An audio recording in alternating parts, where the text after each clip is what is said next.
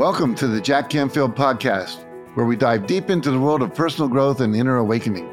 I'm Jack Canfield, multiple New York Times bestselling author and a human potential trainer, speaker, and coach for more than five decades.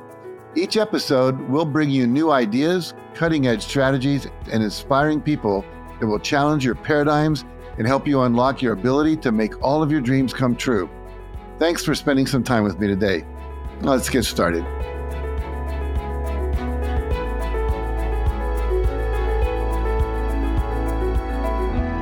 Well, today we have an extraordinary guest joining us. She's a powerhouse in the world of personal development, a New York Times bestselling author, and a true inspiration to millions. Marie Forleo is literally a force to be reckoned with, a leading voice in personal development who has inspired and transformed the lives of millions of people around the world. Her book, Everything is Figure has touched the hearts and minds of readers, empowering them to overcome challenges and achieve their dreams. As the host of the acclaimed shows Marie TV and the Marie Forleo podcast, Marie has been captivating audiences with her insightful conversations and practical wisdom, and her ability to connect deeply with her listeners and guests is truly remarkable, as you'll see today. Now, Marie's impact goes beyond the media. Through her legendary online training course, B School, she's guided thousands of entrepreneurs on their journey to success, helping them start and grow their businesses with confidence and clarity. And today I'm going to be talking with Marie about her latest program, Time Genius, in which she shares her expertise on mastering time and designing a life you love. And her insights on reclaiming control of our time and attention, I believe, are really needed as they're invaluable in this fast paced world we're now living in. Welcome to the podcast, Marie. Oh, Jack, thank you so much. It's such an honor to be with you. I'm really glad to be talking with you today because of this time thing. It's just like everybody including myself, you know, overwhelmed, lots of stuff going on, trying to find balance, find time for the things that really matter. And from what I can tell, you've done that. You've mastered how to teach that to people. And we talked earlier before we came on air about some of the successes you've had. So let's start by sharing a little bit about your personal journey, how you discovered the importance of time management in creating a life that you love. Yeah, I just want to say at the onset that it is still a dance for me. And I feel like it is a, a, work in progress for all of us in terms of people who are passionate about what they do, their careers, their businesses, their lives. There's always going to be those tugs of like, wow, there's so much I want to do. And then that desire in us to rest and recharge and to have those other areas of our lives thrive too. And I think it's a really exciting dance. And it's one of the most worth it conversations to continue having throughout your life.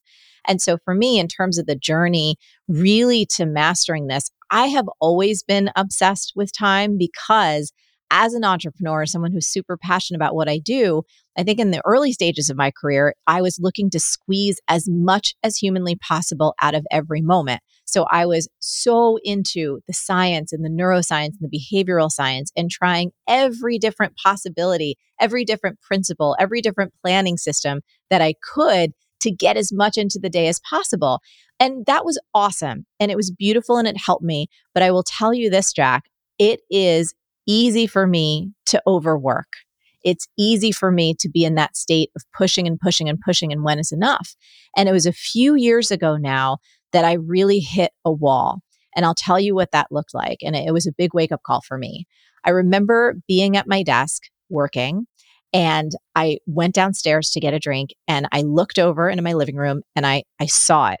And this thing was staring at me, it was calling at me. It, it wanted me to come to it so bad.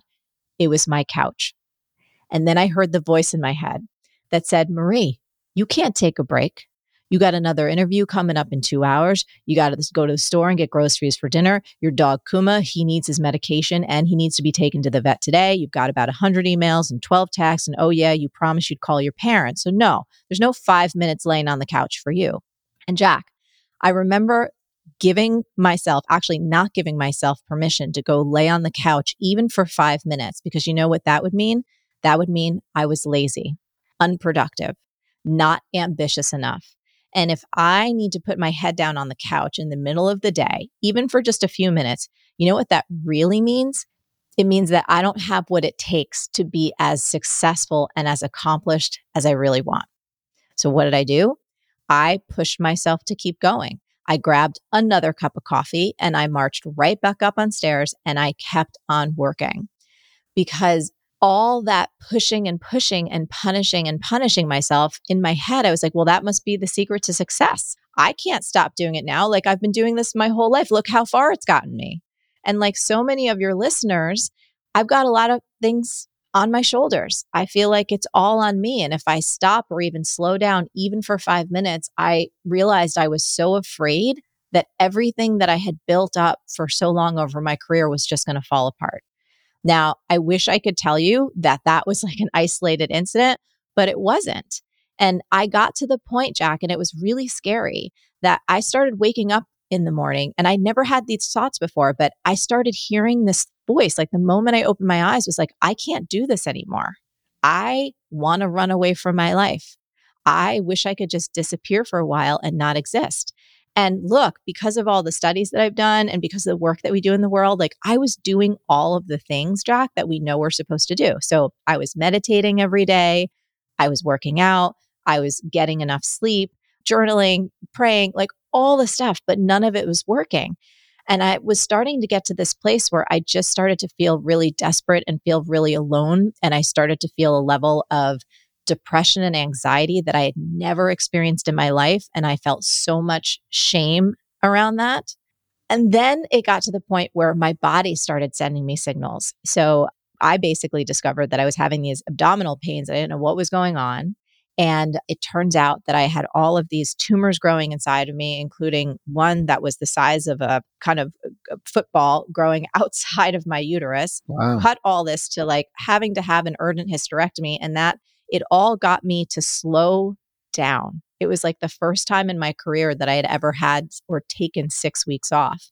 And this experience, Jack, really kind of brought to my mind something I was like, I wonder if this is just me, you know? And I started, I actually wrote to my audience and I said, Hey, I've got this idea about a project around time. Like, how many other people are struggling with this? And, you know, I sent out the survey and we had over 7,000 responses in like a day or two. And people weren't just one word responses, it was like novellas that people were writing. and I just realized that I had such a broken relationship with time, and that I think culture has had such a broken relationship with time and success, and that it was time for me to kind of right that ship to re-examine things and to really put everything in check and that's kind of the impetus to where this experience time genius came from because i realized you know it's not our fault collectively like we're, we're kind of evolved into this part of culture where many of us are on 24 7 or we think we need to be. I was hearing from many people like no matter how hard they work they feel like they were never getting it all done could never get it all done and resting felt like it was almost like a dirty word like if you sat down to rest you were either weak or there was something else more productive you should be doing. So it was just so many kind of messed up notions and ideas that i realized i had within me and I really needed to change it. And I did. And that's kind of what gave birth to this new experience. What did you change? So here you are. You're like a lot of people that we attract because we teach about achieving your dreams and do all that. And people want to pursue their dreams and their passions and their spiritual growth. And they got families to raise and parents to take care of. And they end up feeling overwhelmed and trapped. So I'm curious, what did you do? And then how did that begin to inform the work that you're doing now with people? For me, I think that experience of having that urgent hysterectomy and then really being laid out for six to eight weeks and not being able to move gave me first an opportunity to recognize how hard I was pushing myself mentally, how addicted I was to constantly producing, and how much I had kind of fallen victim to this notion that it's never enough. Like there's never enough time. I'm never going to get it all done. And I realized first and foremost that living in this world that I call time stress, which is that world where no matter how hard you push yourself or how hard you work, it's never seeming to add up. And where you start to actually not enjoy your life anymore, where you feel like you're on this treadmill. And I started to change my own mindset and say, you know what? Rather than there's never enough time, there's always enough time for what's most important. And what's important for me right now is to actually articulate and decide what stage and season of life am I in? And what do I need to prioritize and how do I get better at saying no. So we'll, we'll, walk through all the different things that I changed, but the very first thing was most important understanding that what becoming what I call a time genius, it's an inside out job. it's starting to recognize all the different ways for me that I had programmed myself to feel never enough, to feel like I was always in time scarcity, to feel like no matter how hard I worked or pushed, that it was never adding up to where I wanted to go. You know, it's interesting. I when I was in graduate school, we had a class in education on what's called self science education, and believe that everyone has a core killer statement. that goes, "I'm not blank enough. I'm not accomplished enough. I'm not experienced enough. I'm not attractive enough. I'm not doing enough. All that, and then also I don't have enough. And you're saying I don't have enough time.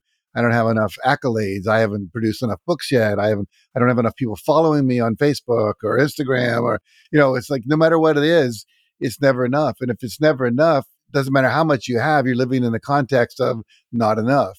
Was that just a decision you made? Was it some awareness you had? How did you get to that place where you where you changed it from wait a second, I am enough and I'm going to decide what enough is? How did you do that? Well, there was this really cool thing that happened to me. I'll tell you, it was another um, kind of one of those life moments where an aha dropped in that changed everything. And this is something that everyone in your audience is going to be able to use. So I remember being in my kitchen and my partner, Josh, we've been together for about 20 years. He would ask me all the time, like, Hey, Marie, how's it going? Like, how was your day? What's going on with work? What's happening in the business? And Jack, I would answer him time and time again with, Oh, I'm so overwhelmed right now. I've got so much on my plate. We've got a Marie TV shoot coming up. I've got all this content I've got to create. We've got to hire another creative uh, programmer. If I could only get through these next few months, then I'll finally be able to breathe. Have you ever said that? Yeah, my wife reminded me of that for years. and so I remember there was one day where I was just about to say that again. And it was as though I had this out of body experience where I didn't think to kind of have this conversation in my head, but I finally saw how repetitive and ridiculous this I'm always overwhelmed statement was. And it was like this voice came in from out of my body and was like, wait a minute, Marie, do you hear yourself right now? Like, are you listening to what you're saying? This has been the same sad, I'm so overwhelmed song for years. Are you finally ready for a new possibility? And Jack, it was like this portal opened. I didn't try to create this, but I saw this new possibility. And then a mantra appeared in my mind that changed everything. And the mantra was this I don't do overwhelm. And I was like, wow, I don't do overwhelm. And the moment I registered that simple phrase and I actually said it internally, I don't do overwhelm, I felt this incredible weight lifted off my shoulders. I felt like my chest could breathe. I felt like I saw a new possibility for a new way of life. And I'm not kidding you. From that moment on, I was like, I don't do overwhelm. I'm not going to do it. It's not going to be something I even entertain. It was like if a neighbor came up to me, Jack, and said, You know what, Marie? What I want you to do, I want you to um, go murder your neighbor. I'd look at them and I'd be like, What? Are you crazy? Murder is not something I do. And so by drawing this line in the sand that says, I don't do overwhelm, I actually started to set a new standard for myself. And what that looked like was this. In the middle of the day, I stopped opening my email inbox when I knew it was not the best and highest use of my time. I stopped automatically saying yes to invitations, whether it was to a conference or a speaking engagement or some opportunity, unless it was truly a full body yes. And I started to really pay attention in those micro moments where I was just going into my habitual, I'm always overwhelmed emotional addiction. And I would catch it and stop myself. Now, here's what's interesting about the statement, I don't do overwhelm. Not only is it incredibly useful, but it's also backed up by science. So, research has shown that when we human beings frame a refusal using the words I don't rather than I can't or just no were way more effective. So they've studied this when it comes to choosing whether or not uh, we should eat certain foods. So when we say, like, I don't eat chocolate cake, for instance, rather than I can't eat chocolate cake, we're between three and eight times more effective than when we just go like this. And so this little statement, I don't do, and for me, it was overwhelm, completely helped me change my behavior. It helped me change the neuroscience in my brain, which helped me change my belief, which helped me start to show up in the world in a whole new way. So no longer was I overstuffing my calendar. No longer was I swimming in this world of constantly being overwhelmed. And that's really what started to make the shift for me of going like, oh, there's this whole other way that I can exist and be quote unquote successful without constantly being run down or putting myself in such a place where my body was actually failing. Talk about you said I, unless it's a full bodied yes. How, how, do you know yes. it's a full bodied yes for you? So for me, this notion of a full body yes, and I've paid attention to this throughout the year. So I think all of us, certainly myself included, you know, you can get an invite and it could be to an, a possibility, an event, a mastermind, you know, some kind of business get together or something on the personal side. And you want to be liked. You want to be popular. You want to make people happy. You want to participate. Maybe there's even a part of your heart that's like, oh, yeah, that would be fun or that sounds like fun. For me, a full body yes is when there is not a moment of hesitation in my body about, but do I really want to? You know, like there's this feeling that I have inside when I get an invite where it's like an instant inner flag that comes up that's like, you know what? It sounds good on paper, but the moment that date starts to arrive in your calendar, you're going to regret it. And there are other things in life, like I have a trip coming up down uh, to California in September where the invite came in, and Jack, there was absolutely no hesitation in body or mind or even thought. Like it came in and it was just like, yes. And I felt enthusiasm in my body. I felt energy in my body. Everything felt light. It felt forward moving. It felt like I had just had a beautiful cup of coffee, you know, that wouldn't have a crash at the end. And there's other times, and I actually just had this experience recently where I was a tentative yes to something. And the moment I started to pencil it in my calendar, I felt heaviness. I felt dread. I could feel myself in advance wanting to think of ways to get out of it. And I was like, oh, it's not a true yes for me. It's not a full body yes. Does that add some context to that one? Yeah, yeah, yeah. No, a friend of mine wrote a book called "If It's Not a Hell Yes, It's a Hell No," and I love that idea. I mean, if John Gray calls me up and says, "You want to come up and see me for a couple of days?" That's a hell yes for me. I love hanging out with him. Yeah. But there's other people I go, "Well, I should do that. I don't know," and then it's like a hell no because it's not a hell yes. That's exactly right. And have you noticed? Because I've done that too, where you say yes because your ego wants you to say yes, or to your point, I should say yes because there's a connection there, or this would be good for my career, X, Y, and Z.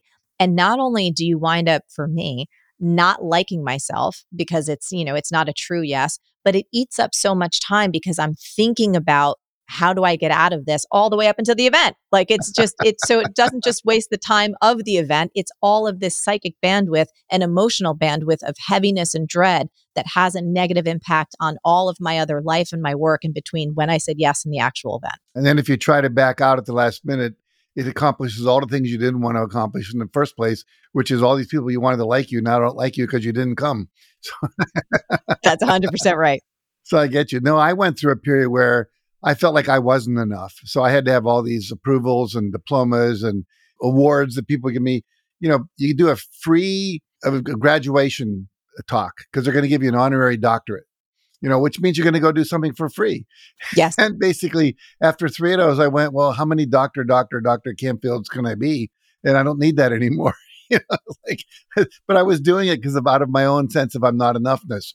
Yes. So. I really get what you're saying. Yeah. And you know what? I want to ask you this actually, though, because I think it's interesting. I remember the world so clearly prior to social media. Mm-hmm. And I remember starting my business prior to social. And it was just honestly the new world of email and blogs in like 1999. And one of the things that for me, I've tagged for myself is that social media is actually, I don't participate in it. Like my content is there, but I'm not there as a personal human. I love making content. I love sharing ideas. I love connecting with people. I love having conversations.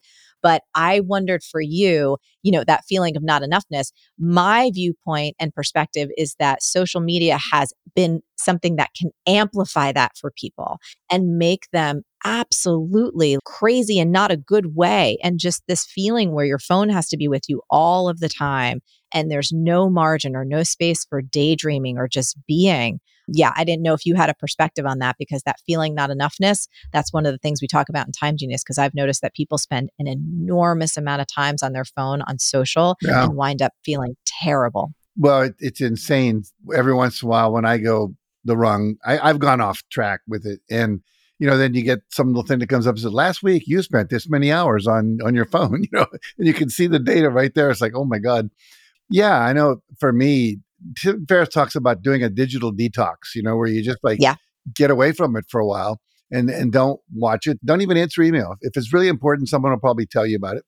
And you know, I have staff also that can you know go through that and tell me what's important and so forth. And you see all these people comparing. Well, he's got four hundred thousand followers. I've only got hundred thousand followers. I've got to do more. And you know, all of a sudden we're finding out what you ate for breakfast today. And do I really care? You know. but it's true. We're much more into comparing ourselves with others than we ever used to be, I think, because there's more data, there's more available to do that with. And when you think about how everyone's airbrushing and and everything's edited and everything's made perfect and so forth, you're comparing yourself with something that isn't even real. And then that's true. You can't win. I always say comparison is the fast track to misery. You either come out less than, and then you feel like you don't measure up, or you come out better than, you feel like, well, I, why would I talk to that person? They're less than me. It creates division and bad low self-esteem and divisiveness and there's good value for social media that can help people with new information and all of that but but in general there's as much negative in anything anything that comes along like ai is the same thing there's good good aspects bad aspects we get to wait and see but i think ultimately we have to be responsible just like what we put in our bodies with food we have to be responsible for what we watch what we listen to what we read what websites we go to what apps we have on our phone so I'm just curious. You've got this class, which sounds great. What are some of the practical strategies that you are recommending to people? I don't expect you to teach your whole course in in one little podcast here, but give us some ideas of what's in there. Yeah. So Time Genius is this beautiful experience. We take people through it in five days. And I particularly built it for busy people like us, ambitious, creative, busy people who probably right now are saying, but I don't even have the time. Like I'm so underwater that I don't have the time. And one of the most important aspects of the program comes um, well first of all in module one day one we just talk about these two worlds of living in time stress versus being a time genius. And when you're a time genius you actually feel like you have more than enough time for what's important. You very easily say no. And this is probably the most important thing that we do on day two is when you know what's important you can ignore what's not. Meaning we clarify what is truly most important to you at this stage and season of your life. And that last nuanced part is so important, Jack, as you know, because what's important to us when we're in our late teens or 20s or early 30s is usually very different than what's important to us in our mid 30s and 40s and 50s versus what's most important to us in our mid 50s and 60s and 70s. And like every stage and season of life is different. And sometimes we haven't done the sit down and check in with ourselves to go, what really matters to me now? Is there this book that I'm trying to get done that is the most beautiful thing that I want to give birth to in the world? Is it my health? That really needs my attention? Is it a member of my family? Is it being in my garden? It could be who knows what it is for you. But I think, at least in my life, I had run on autopilot for so long because it was so successful that I wasn't stopping to say what's true for me in this stage and season of life. So even that's philosophical, but we break it down to help people get that crystal clarity they need, Jack. So then once we know what's important, it becomes a lot easier to start structuring our days to make sure what's most important gets done first. And from a tactical standpoint, there's one trick that I've used that has helped me so much and that anyone can start doing right now as we're listening to this podcast. This is especially helpful if people don't have the same schedule every day. And that's very true for most entrepreneurs. You know, they can be traveling, they could be speaking, they could be working with their team, they could be working solo. So every day is not necessarily going to look or start at the same time.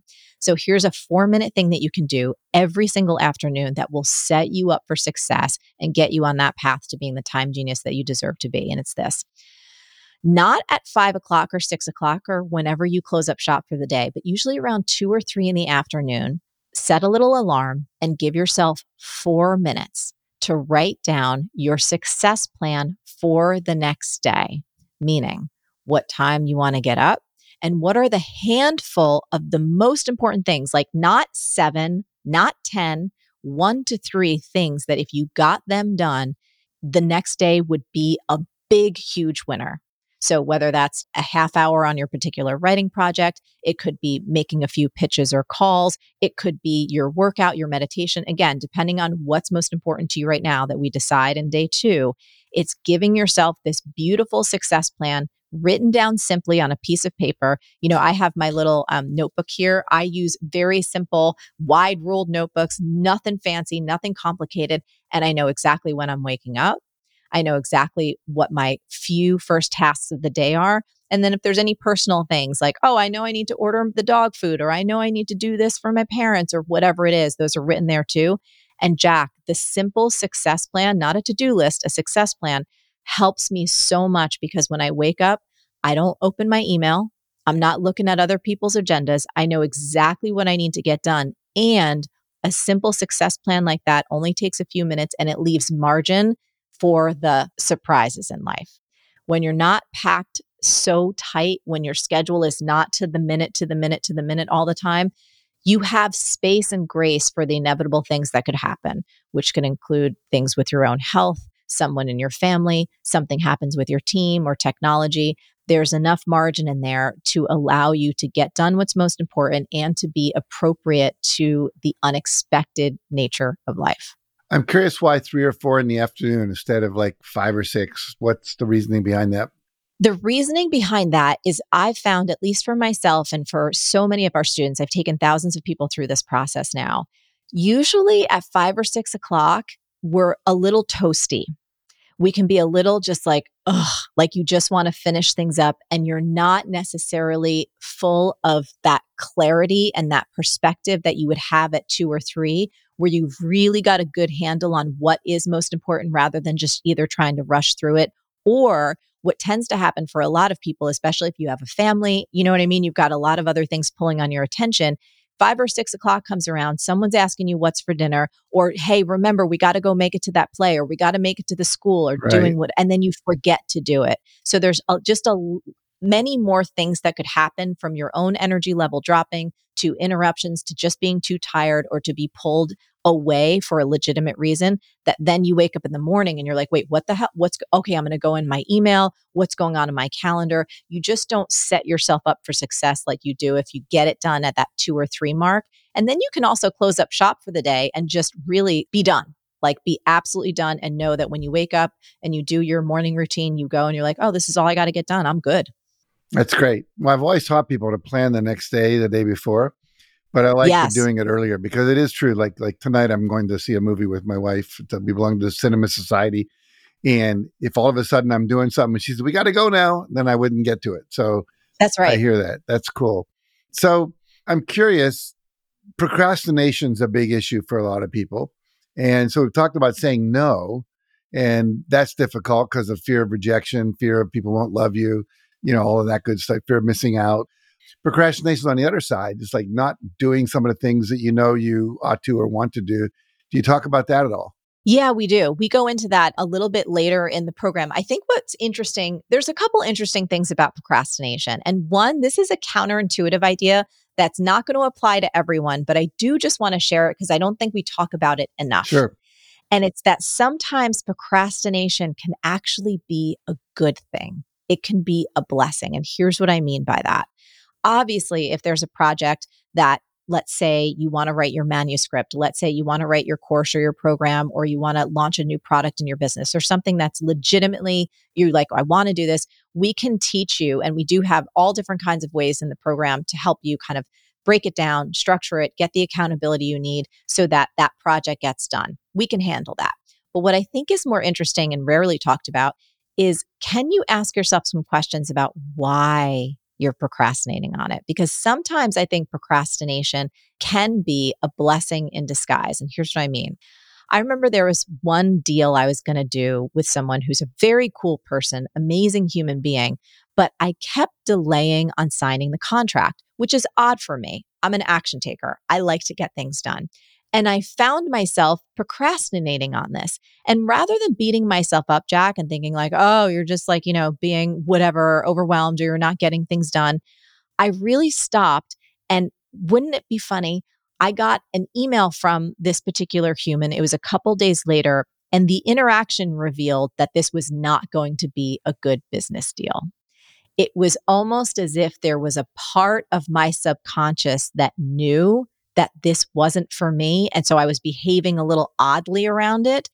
And I am so grateful to my procrastination because I never signed the contract because I learned that it would have been a bad, bad mix of chemistry probably would have lost money, definitely would have lost time, and it was not the right deal for me. So I think that for anyone listening who struggles with procrastination, again, to have a little bit of a deeper look and ask yourself, what is it about this project that is causing you to procrastinate? And may there be any bit of your subconscious or intuition that might be speaking up that says, this thing really isn't for you.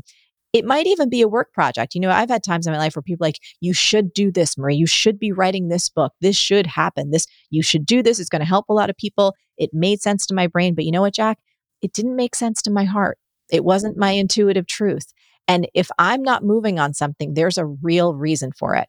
And for anyone listening, if you're like, yeah, but I procrastinate all the time, if you're interested, join us for time genius we can we can handle all the normal stuff but i'm more interested in having people really tell themselves the truth about why they're procrastinating to see if there might not be something else going on. Now a friend of mine and i were talking about this i don't know a couple months ago and she was saying that sometimes we procrastinate because it's really not our thing to do. We think we should do it but it's really not ours you know we think because i'm a person that's into ecological sustainability or racial justice or whatever i should be involved in that but i don't get involved because at some level, it's really not my thing to do. And then sometimes, like you're saying, intuitively, you know that there's something wrong here. I'm waiting something not, or it's just not the right time. You know, like yes. sometimes it, the astrology is not lined up or something, you know, to make it work. Right. And some part of us knows that at some deep level. So, yeah, that's a good thing to think about as well.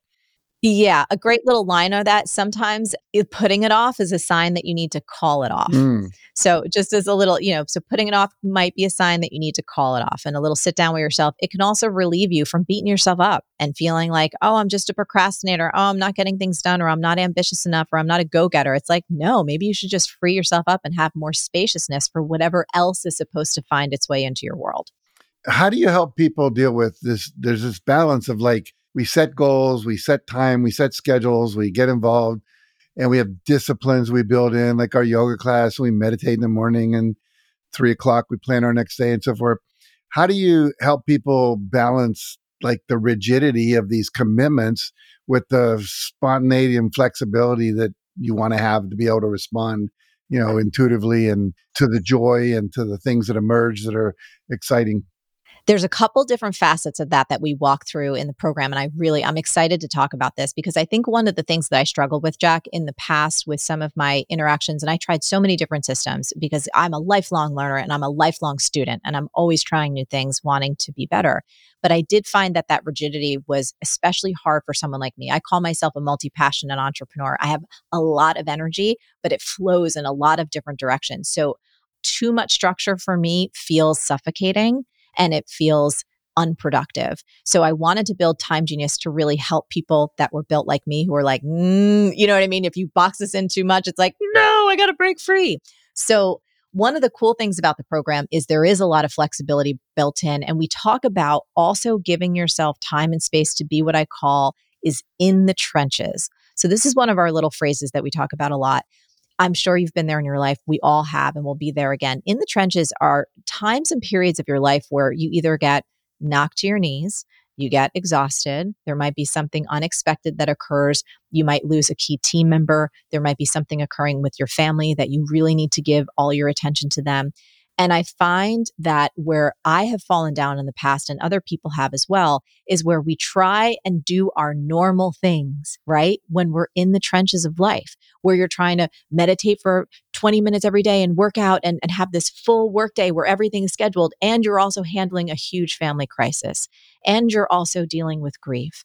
And you're also making your way through some really challenging, difficult emotional situation. And when I started to talk about this idea in the program and started to help people understand hey, are you in the trenches right now in some area of your life? Did you just have a baby? Did you just lose a parent? You know, there's so many things that could happen. And then I say, okay, this is where we scale back. This is where we say, oh, my usual morning routine, maybe it's 45 minutes, maybe it's a half hour. what's the three minute version? What's the version where there's a minute of meditation? I do a minute of sun salutations. I do just a minute of journaling, and that's enough.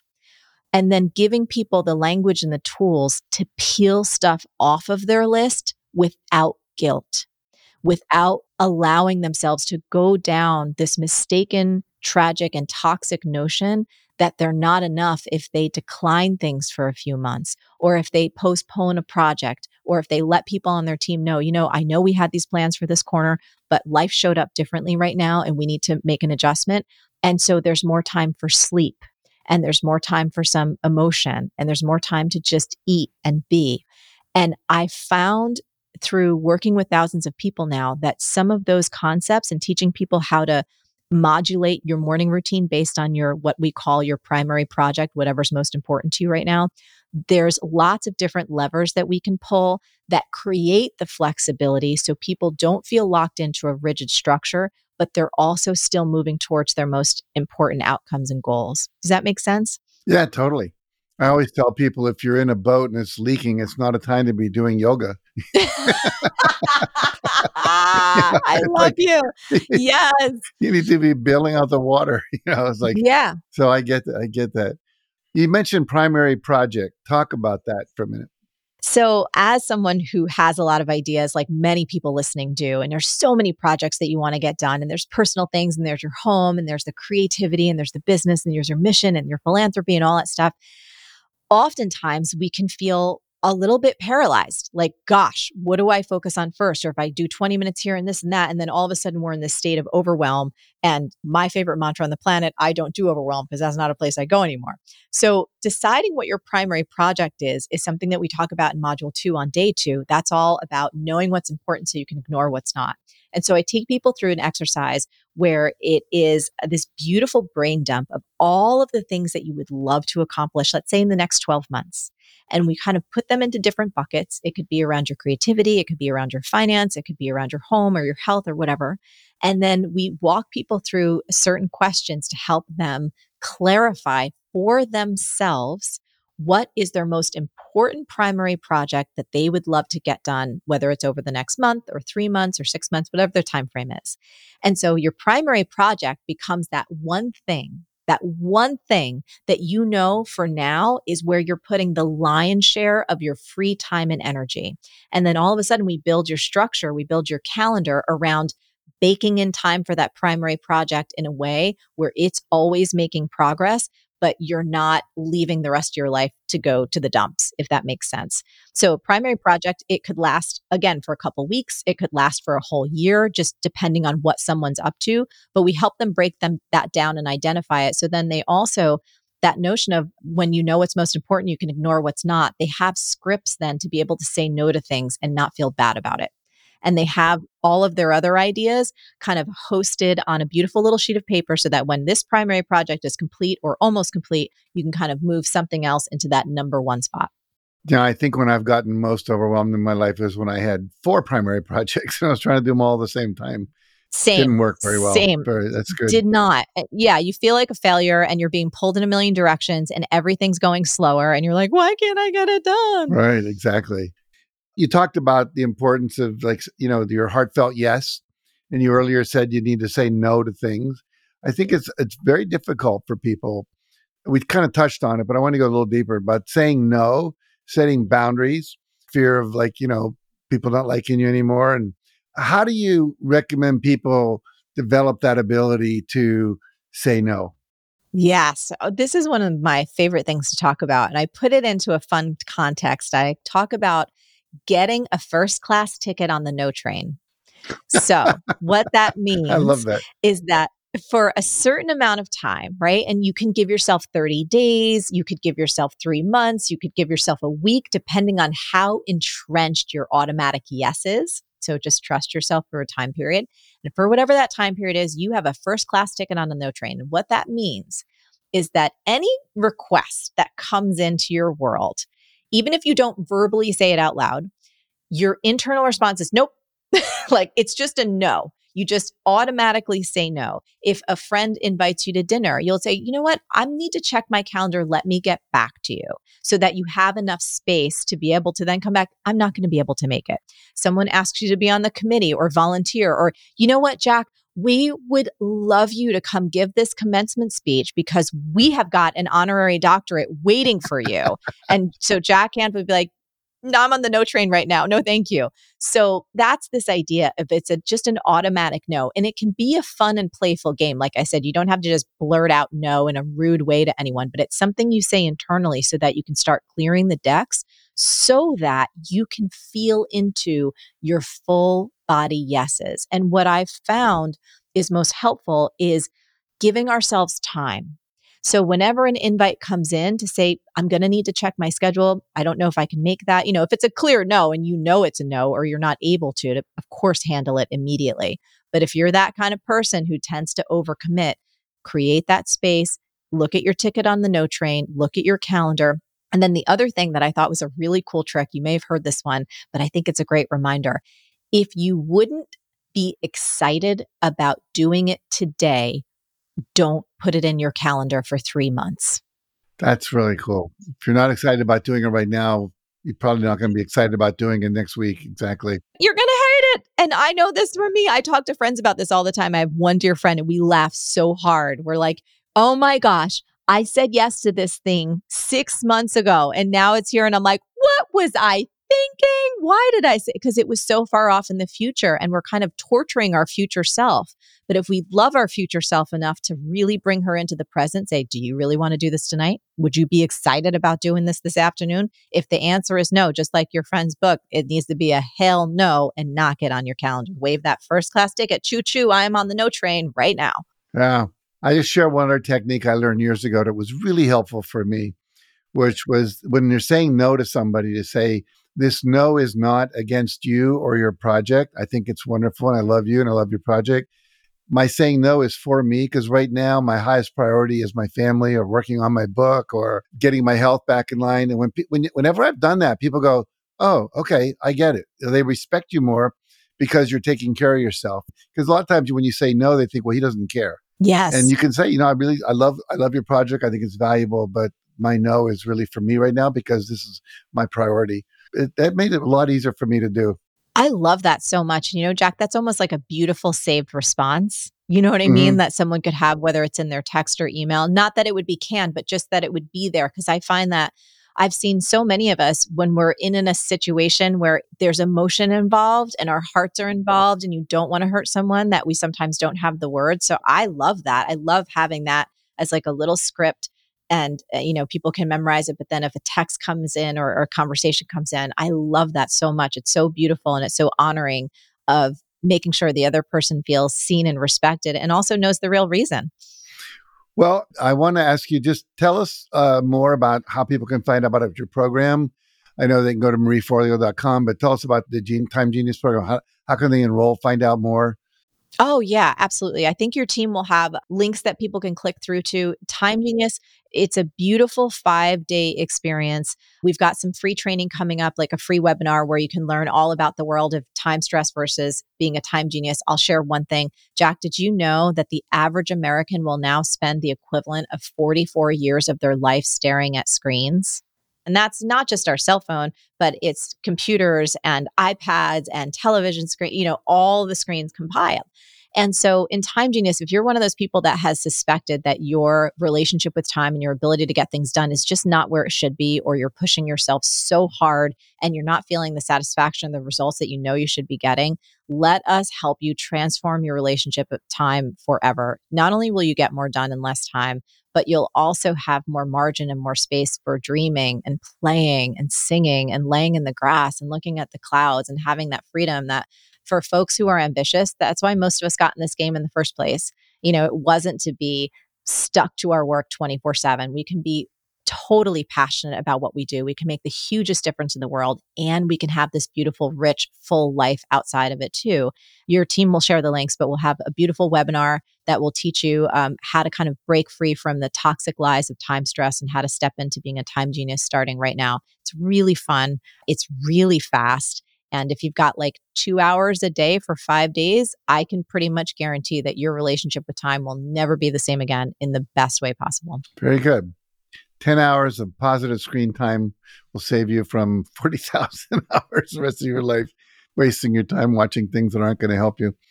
I had a mentor once who said, the average American watches six hours of TV a day, watching other people get rich while they're not, watching other people have great relationships while they're not, getting healthy while they're not, like so on and so forth. So I love what you're doing. I think it's so valuable, such a great contribution you're making. Oh, thank you. I'll do one last tip just on that. Another mantra, because mantras have saved my life and continue to because I have such an I have a very overactive brain. Create before you consume.